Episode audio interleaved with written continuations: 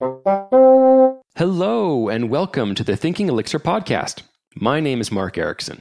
I'm Cade Ward. And I'm David Bernheisel. Let's jump into the news. A new version of Hex was released that fixed recent issues with version downgrades and slow version resolutions.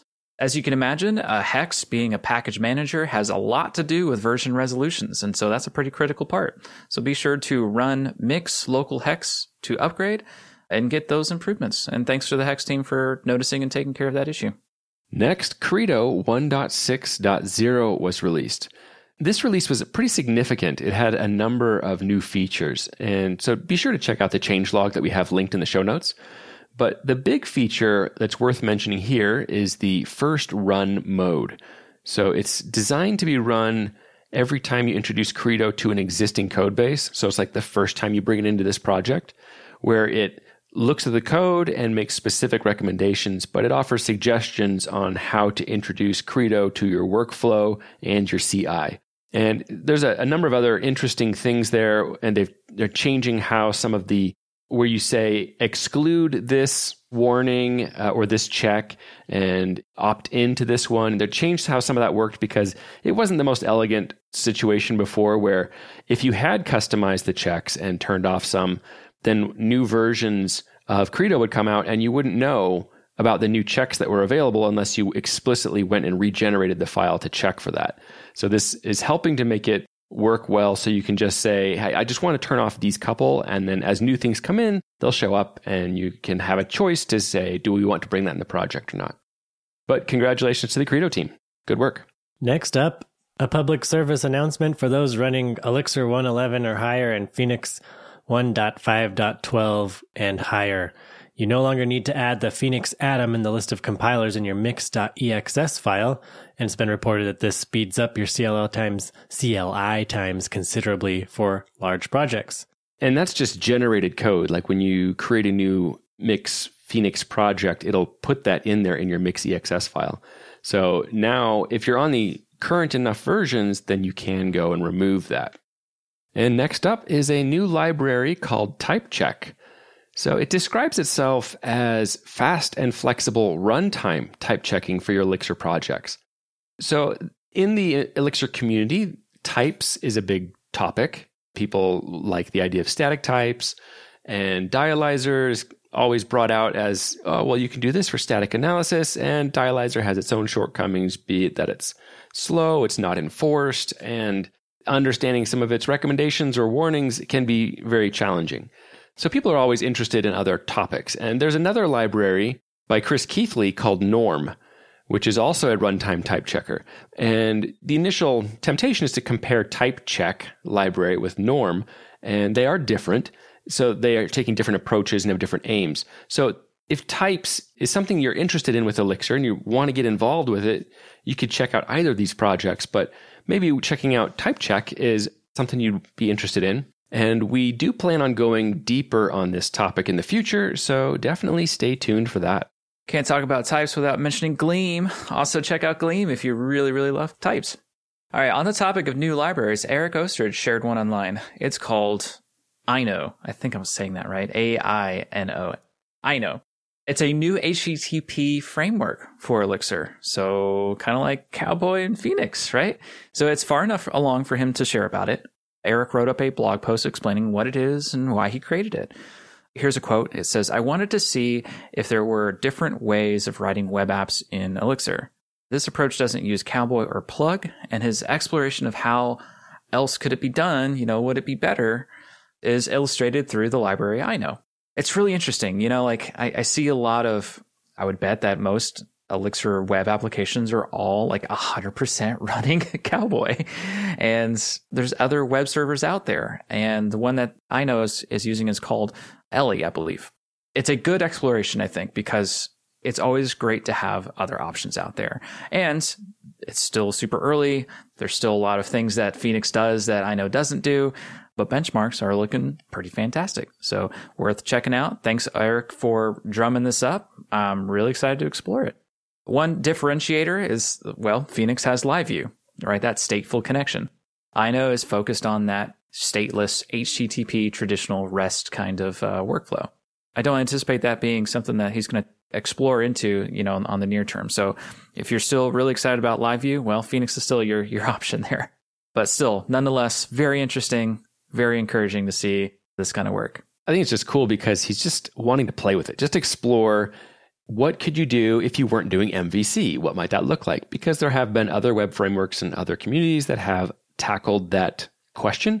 And this is Eric's public exploration of the idea. And I think he's just welcoming other people to kind of weigh in and explore with him. Reminds me a little bit of Rack in, in Ruby. There's a lot, a lot of middleware in there, but you still Right. get your Phoenix feels with your use Hello Web controller kind of stuff. But anyway, just to tease the benchmark there, I guess I'll, I'll, I'll notice it. Who knows how much benchmarks really mean here, but in his benchmark, again, go look at his blog post and take it with a grain of, a, a grain of salt. Phoenix was 2.24 times slower than Aino. Granted that Phoenix is probably doing some more things here, but Eric's a smart guy. I'm, I'm sure that he's gotten it to match as closely as possible, and he's got some uh, some cool things going on here. So just to just to tease art. All right, now go check it out. Next up, a company named Stord, S T O R D, was recently in TechCrunch news for raising $90 million and becoming a unicorn, if that's what defines a unicorn. We'll link the article in the show notes, but we wanted to mention it because Stord happens to be an Elixir company. And it's always exciting to see Elixir companies in the tech news like this. And I feel like it's becoming more frequent lately. So it's always, it's always fun to see this happening. I'm rooting for the language, obviously, a little biased towards it, but I hope that it continues to succeed like this. Last up, SpawnFest 2021 happened, and at this very moment, the judges are still evaluating all the projects. But I went through some of the projects just to see what was really interesting because there's been some really interesting things that have come out of this. I think Bakeware was one of them where you can get your portable binaries. That was pretty cool. So I'm just going to list a couple. This is not uh, in a complete list. I apologize profusely if I've left yours off, but we're going to hear them all uh, about them all again here uh, soon once uh, once the competition has has been finalized. So the first one is eFlambe, which is about rapid generation of flame graphs. There's a, there's a demo, a little YouTube demo out there. This is by Trevor Brown, the same person that helps manage uh, ASDF, Erlang, and Elixir. So a little connection there. You put your function into their function, and then on the other side of it, it will generate an HTML page with your flame graphs of every function that was uh, executed in that call and then how much time is spent in there. So really, really nice. Loved to see that. There's another one called Sketch, which is a library for gen- creating generative art with Elixir. We've had several folks on, or, or maybe just one. Anyway, we've been interested in generative art. Uh, we've seen a lot of like cross pollination there. So still, still loving to see that happen. Here's another one. Lotus. Lotus is a Surface UI wrapper for uh, UI kit. I'm really enjoying see this. I don't use UI kit myself, but I think that Surface UI is really going to lend itself to uh, these kind of wrapper kits to um, popular CSS libraries. Here's another one: Discovery, platform for hosting real-time stateful servers with zero downtime deployment and horizontal scaling on Kubernetes. I think I understood all of that. Um,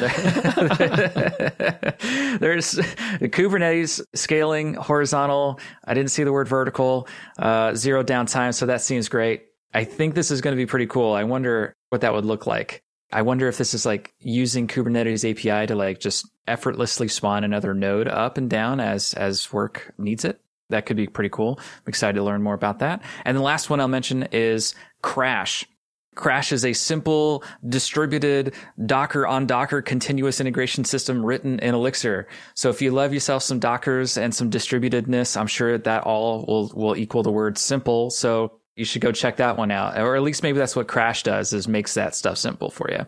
And if that's, if that's true, I'm sure this will be a pretty cool, uh, pretty cool library. Wait, what does Docker on Docker mean? You know, when you can't get enough Docker, man, you just put your Dockers inside your Dockers. We'll let you know when we hear about the Spawn Fest winners, but that's it for the news. Today we're being joined by our special guest, Kai Wern. Kai, welcome to the show. Hi, thanks for having me here. Kai, I'm happy to have you here because in episode 55, we shared something that you did online, which was playing with the Recon library, which is an awesome library for doing debug tracing and just understanding really what's going on with your production systems and getting an insight into those systems. And you showed how you were doing that with Livebook. And I thought, oh, that is a perfect example. And wanted to have you come on and talk about that. So, you know, because whenever we want to start looking at our production systems and it's like, why is this going slow? Or what is chewing up? Why is this thing, gen server not processing messages? Whatever we're trying to look into that, you know, having a livebook example broken down, showing you how to do it, I thought that was sweet. So I'm glad you could come and talk about that and just kind of talk about how you're using the recon library, what debug tracing even is. But before we get into all that, maybe you can tell us a little bit more about yourself. Like, where do you live and what kind of work are you doing? I'm Kai Wern Chong. Um, so it's a bit long, but you can actually just call me Kai. So I'm currently living in Malaysia, a country above Singapore. And I'm currently working as a software engineer in a local digital therapeutic startup called Naluri. So we are using Phoenix as our monolith and we have like a couple of other services that is written in TypeScript. So Kai, as you're working on this Elixir monolith, were you getting into any situations where you were needing to understand what was happening in production? Like what started you down this path of wanting to understand debug tracing and what was going on there? The very first time what we have is very high CPU usage. It's like 100%. And that's when I learned about, hey, actually something went wrong, but then the system is still running fine, right? Like the request is still get served, nothing's on fire, but then there's just high CPU usage, right? Then I kind of um, started to look around for different resources and I came across like Erlang in Anger, which tell you about, hey, this is how you understand reductions is actually the process info they want to look at for high CPU usage. And from there, I started dive into all these things on debugging in production system. Cool. I remember David even mentioning one time where he's like, wow, you know, tracing is something I'd really like to get better at or play with. And so maybe you can just let us know a little bit high level, like what is tracing? What are we talking about when we say tracing in the beam? Tracing, I actually understood it as like an automated dynamic kind of logging. So um, normally, right, if you want to say, hey, I want to know when this function is called, what you do is you add IO inspect, right? Which is what we do all the time, right? But then with tracing, right, it gives you the power to add this on runtime dynamically. It means that you don't have to change your code, don't have to change anything. Basically, you just say, Hey, Beam, tell me when is enum.map get called. And then you just give a couple of um, additional arguments and then you, then Beam will say, Hey, when it get called, it will just lock it out. So basically that's tracing, right? So don't be confused by the tracings in like um, APM, which is like App Signal or Open Telemetry. Those tracings require your application, your library to, you know, emit telemetry data. And it needed to be set on compile time, right? But then um, tracing in Beam actually gives you the power to, you know, just toggle the switch on and then you can say, hey, show me what happens in this system, what functions get called. So that's like, like the main, main difference, right? One is like you can toggle it in runtime. And then one, it requires you to kind of specify it, okay, what I want to trace on before compile, right? Before you build the project. How did you go about, you have this massive code base and you have 100% CPU. Like, where did you even start? so was that your situation? It, it was uh, infinitely recursive. Yep. Okay. That's what I love about Elixir is it'll just run forever and do that instead of blowing up in the stack. Obviously, you can still blow the stack, but if you're doing tail recursion properly, where you're doing the, recursive function call at the very end of the function, then yeah, it'll just run forever. So a couple of things I, I got from that. One, everyone should probably watch Sasha Juric's talk, Soul of Erlang, because we've talked about it multiple times. Multiple guests have pointed this out as being really influential for them. So if you haven't seen it, that's probably one, you should check this out. And then two, you're having like recursive function just chewing up CPU, but the system is still running. That's awesome. It's a not the ideal situation, but hey, it kept working. So that was nice. Uh, but then I also liked how you just went and started with a simple approach of show me what processes have the highest reductions. And maybe it's just worth mentioning what reductions are. I might be wrong in the details here, but this is how roughly I understand it. So basically when your code get executed, right? Because Beam is using preemptive scheduling, your code will be executed halfway and then it might switch out to other process.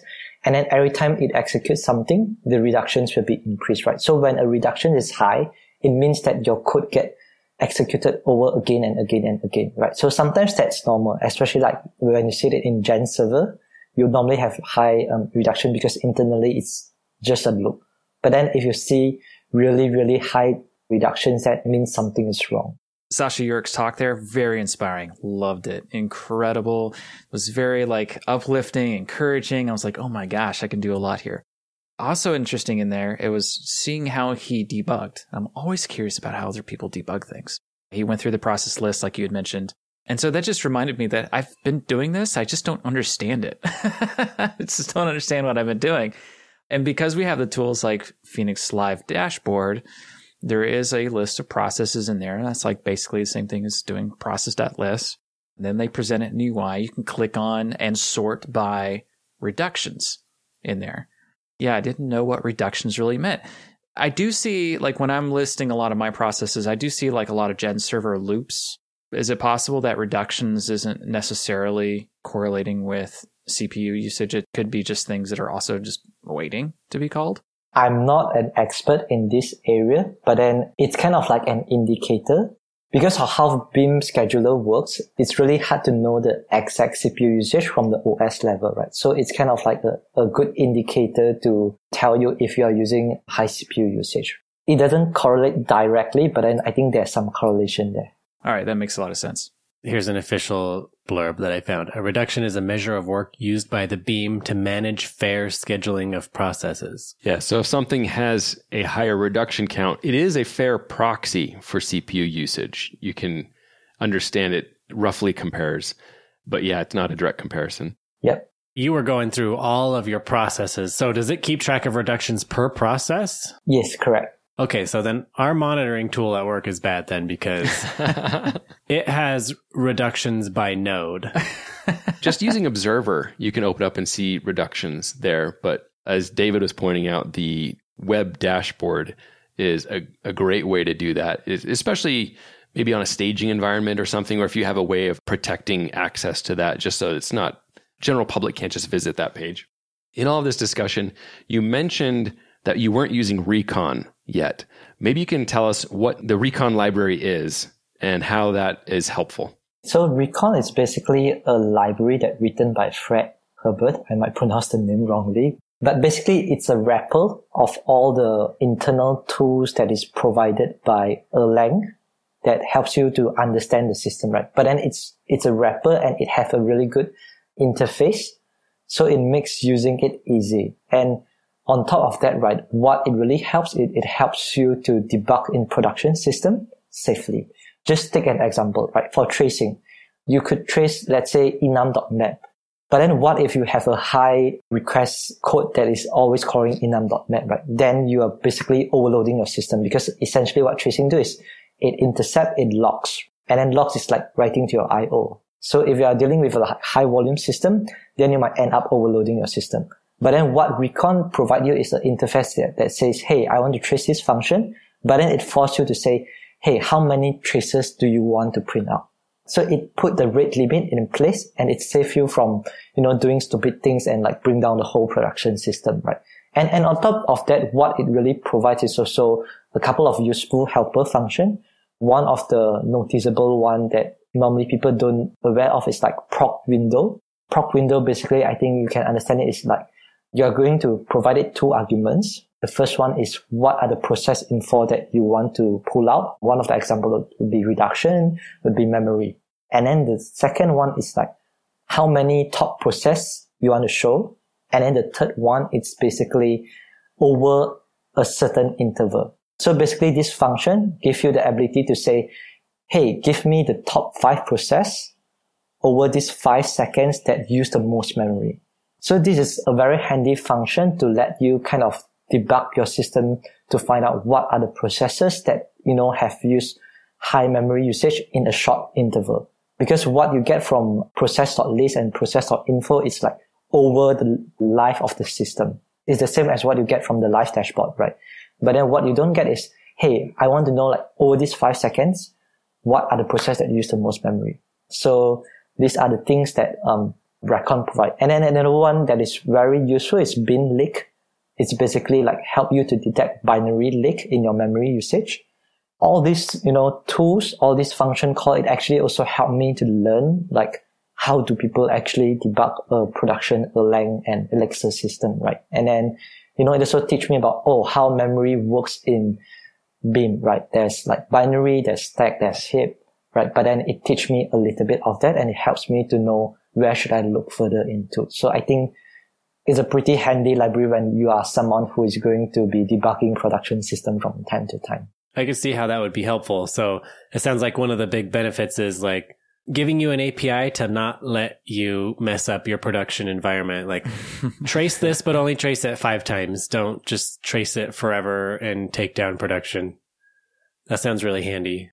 I like taking down production though. you, you learn a lot when you when you break down production. Yeah. Yeah. One of the things I liked about your original post that you were sharing, you're saying whenever I go to do anything with Recon, I always have to relook it up. And that's the, that's how it is with me. I don't use it so frequently that it's just like muscle memory. I always have to go back and, and review docs or other resources. And so you said, you know, I'm just going to see if I can take that information that I need that's helping me and put that into a live book notebook. And so maybe you can kind of share what that did and how that helped you. At first, I wrote about using DBG, but then using DBG modules to trace is really a lot of steps to set up right? Then I tried to use Recon Trace, but then I didn't really have much experience on using Recon Trace, right? Then I was like going into the staging and then do Recon Trace. And then like I was wondering, hey, why my function doesn't get called, like doesn't get traced properly. Then I was like so fed up that I just give up and then I just, you know, copy and paste code from elsewhere and then just paste it in and, and it works, right? Then Live Notebook came up, right? And then like I always wanted to try something with it, right? Then I just, over one weekend, I just start, hey, maybe I can just really understand how recon trace work and then write, write a live notebook. Basically, by going through that process, it forces me to understand how things work. And then when I write down, and because I I'm also intended to kind of share it publicly, right? I make sure that what I'm writing is correct, right? So I kind of like go and understand further what does this piece mean, what does that piece mean, and then um, why certain time it doesn't return the return value when you trace it then I kind of, oh, figure out actually this is how things work, right? So doing this whole process basically helped me to really understand things. And I guess that's true when they say when you teach, you actually learn better. So I think that's really helpful for me and hopefully for the readers that, you know, you know, came across it. So in your blog post, you mentioned, yeah, that it, it takes a while to, to learn, right? And, and sticking all this stuff into a live book is a good mental storage place of all all these learnings so you can quickly reference it again. But one of the things that i think probably scares a lot of folks away from tracing is understanding what match specs are. The example is is easy right? Like what tell me everything that enum.map is doing. Well that's going to give you a lot of information that you don't care about. And so to, to make it useful information you have to be able to filter that down. And the way that Recon uh, is a DBG underneath. I'm not sure which one's actually doing it. I guess it's DBG, right? The way that they they have a, a, a filter in DBG for these traces is is a match spec.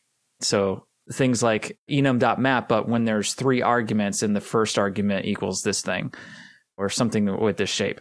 And so writing that match spec it's, like a different like you are learning a different language at this point right? That is not very prevalent in like any other part of your code. You've probably never even looked at that before. Like let's get technical here. Actually a lot of folks are writing match specs. They just don't know it. I'd say it is. It's almost lisp like in at least how it looks to me. And it's a data structure right? And maybe you can kind of talk about what that is. So it's a data structure that helps debug, figure out when it should take action. That was one of the big benefits I saw from your article as well. You're just saying once you got match specs, it became a lot easier. But maybe you can help those of us who are just getting there and we're still haven't gotten over that hurdle. What is what's going on? yeah, what what is a match spec? How do I write one? I guess let's let's start with like what is the match mesh spec. So basically, um, as what Mark mentioned, mesh spec is like a data structures that is used by Erlang in order to match something, right? So when we say match something to understand it easily, it's like a function that you push into your filter function, right? It helps you to, it's like a logic to help you to say, Hey, I want to this data to match. I don't want, I don't want this, right? So it's kind of like a way to define your logic in a data structures, which is consists of array and tuples and, you know, some weird atom. So it's kind of like a AST, right? Like it's like, you know, it's hard to understand, right? And that's true, right? Even now, for me, if you want me to read a mesh spec and understand what it's doing, it's hard. I can roughly know the simple one, but then when it gets complicated, it's really hard. But then again, right, um, what the ecosystem actually provide you is a function that help you to convert it into mesh spec. So there's this fun to MS. So it's a function where you can just wrote a function and then they'll convert it into the data structures. If you, you really just want to get started with tracing, I would say uh, most of the time I only use like, I trace like this specific function call. So most of the time we, we probably won't trace something like a um, very generic function call like enum.map, but then in a production system, you probably trace more context related module like accounts.get user or accounts.confirm user. Then that amount of call actually reduce, right? Then you kind of deal with a much simpler thing to write, right? Then the next thing is if you really want to use mesh spec in production and you don't know how to actually do it, what I would suggest is do it locally first, right? Because yeah. you can just write, um, use the function to convert into mesh spec. And then you try to like just call that function and see, does it work, right? Does it work as you expected?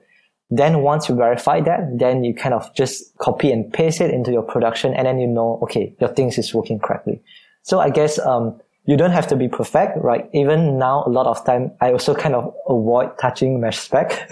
At first, I just use the simplest one and see if it helps with the problem. And if it doesn't, then I will go into, you know, the more complicated solution. And when you want to use the more complicated solution, it's always good to, you know, spin up a local IEX and then just play around with things. And then, hey, it works. Okay, let's do that in production. And I guess like really writing it and trying to explain to people that helps. But I guess in terms of applying it, it still require you to kind of have that experience, right? Once you get used to it, once you try to use it a few times, then you probably get better at it. I'll be honest. I, I see the, the DBG dot fun to MS and I thought that that was like a timer to measure my function in milliseconds. function uh, to milliseconds. yeah. but no, MS stands for match spec. So now that makes a lot more sense. You give it some function, some anonymous function that has a shape, you know, like some some matching kind of pattern matching kind of shapes uh, in that function. And this will give you that that match spec. You can also just write your match spec if you know that, but I, that takes practice, like you said. So good advice there. Yeah, uh, just like learning anything, got to put your reps in, you know? A while ago, Mark, you shared a blog post about like connecting Livebook to production and you were like in a VPN, so it's all secure and stuff. And I can just imagine like how awesome would it be to be debugging and tracing and setting up these match specs in a Livebook and like collaborating with team members and like having this like awesome notebook saved. that's like specific to your project. That's like, here's the steps documented with the code that you can run. And it could even be like an, an engineering onboarding guide. Like, here's how you debug production performance issues. Like, let's go debug staging with this notebook right here. And see what are the processes that are taking up the most reductions and here's how you would do it here. And then you can use the graphing library that they have like let's graph that out really quick. And now we have live view running as well and live dashboard. So click this link and it will take you okay here's here it is in in live dashboard now. And it's just like so helpful. It just seems like so amazing to have that set up. So i want to point out a couple things here. So like tracing in general when you're reaching for this tool that means you have code that's running that is going to run through the scenario that you care about. And when you attach your tracing, you better hope that that scenario is still happening or that you're just willing to wait for it to happen. You know, if this is something that's like currently happening, it, you know, as you're looking at it, tracing is may not pick it up. So you, you mentioned earlier on, Kai, that there's two kinds of tracing, you know, the term tracing, what that means. We're talking about like live tracing your running system. There's also tracing as more of a product kind of offering from companies like New Relic and those kinds of places where they emit metadata to services to span and put these kinds of tracers in there themselves, right? And, and, and then emit that information for historical purposes. Is there any crossover to these tools that you're aware of, or are these two totally different worlds? From what I know currently in the Beam ecosystem, it's kind of like still two different worlds because ideally you want to catch as much as you could in your APM, right? So that gives you an indicator what's happening. But then, um, certain times when you are debugging a certain issues, you, the reason you are debugging that issue is because you don't know that would be an issue, right? So you don't trace that specifically. But on like a more general kind of, um, overall the tech scene, right? Um, what I notice is what they call eBPF. So it's like a kernel level tracing. So they allows um, developers to hook into the Linux kernel and admit data.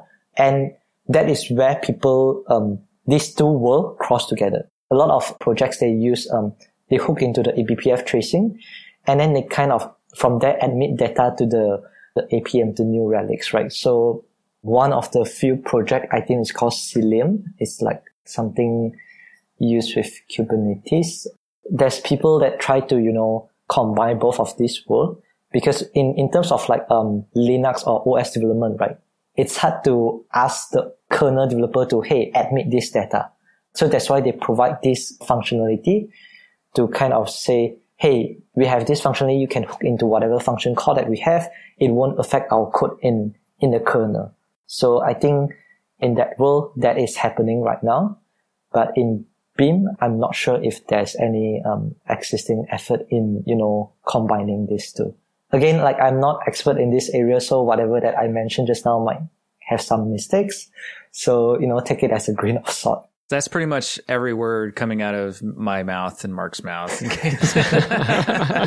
we should have a pre-recorded little disclaimer that we yeah. just put at every show. Read it really fast, like two times speed, like a car ad. Yeah. So, David, you did bring up that interesting point about is there anything else that you're aware of that's doing this kind of thing? And like these APM application performance monitoring systems, like New Relic and things like that. And what I you made me think about that, and I think what's the case is for me, it's these are tools that were created to be generic across different technologies. Like we're getting JavaScript insight, we're getting Ruby insight, we're getting C sharp. You know, it's it's really across everything. So the way they have to work is to have libraries created for those different frameworks or platforms which emit the things that they're looking for and they care about. And I think what's different is the Beam has a lot of that information that's available if you know how to talk to the beam. And that's where I, this recon library can help you get insight. As I understand the recon library, it's really just a set of helper functions and scripts that are doing a lot of the things that you could just do directly yourself, like you were doing with process list. So it's just a lot of helpers. But then I, I, am aware of one. I have no personal experience with it, but it's from Erlang Solutions. There is a service or product called Wombat OAM and I also have a link to that in the show notes. But I know that that is a Beam aware performance tooling. That's the only example I know of that is Beam specific. That is a product. So I set you up a little bit. So I know of a couple of things, but it's still pretty early. So first of all, I'll start with the obvious. Phoenix generators come out with a telemetry module. And so there are some some hooks into the VM now, but that's VM wide, right? That's not going to get you your tactical tracing stuff. Live dashboard, like I mentioned, does have that process list. You can dig in that way. So there's something that you can do there, but again, it's not tracing. There is open telemetry. We'll drop a link there. And uh, it does have like compatibility between Erlang and Elixir, but uh, this is for that data to be emitted to these APM platforms. This isn't to help you trace now. So I think having both of these skills are, are going to be really important. You, learning how, what to trace for, like you don't know, like you said, Kai, you don't know to trace for it before it's a problem. so you got to figure out how, how to find the problem first. And that's where uh, Recon and, and DBG can help you find those. And then once you have your trouble spots here, and you might have a little bit of like, foresight to know that like okay i'm doing some hairy things here. I probably need to put in a tracer here. I don't know what i'm looking for but i'm just going to put in some spans and, and some events and we'll see what happens on the other side. And so that's where open telemetry can come in. Open telemetry gives you an, a, a maybe a friendlier api of of setting up these tracing spans, but it's still pretty early. Like the libraries version, which in Elixir, I don't know how, how much stake to put on this, but the library's version is like 0.1.1, you know, so your mileage may vary.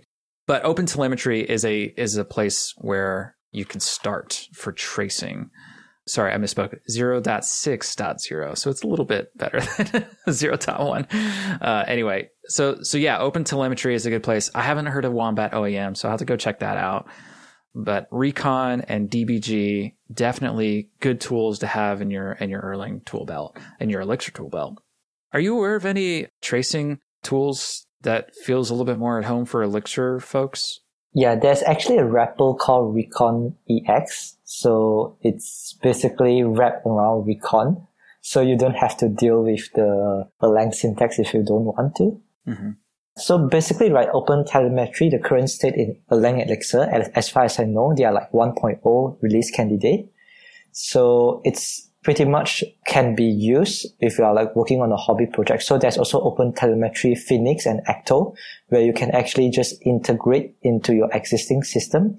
And then it will admit to, let's say if you're using like Lightstep of Honeycomb, then you can directly admit those traces to that, right? So I think they are close to release the tracing part, but then like, yeah, it's still a long way if you compare to, let's say, New Relic or AppSignal, which is, you know, been there for quite a long time, right? Which I think New Relic is compatible with OpenTelemetry. Yep. I haven't used it, so I don't have personal experience, but they've got a badge on their docs that says that, that they're compatible with that. But just FYI, they're the ones that are rounding up all the reductions to per node basis.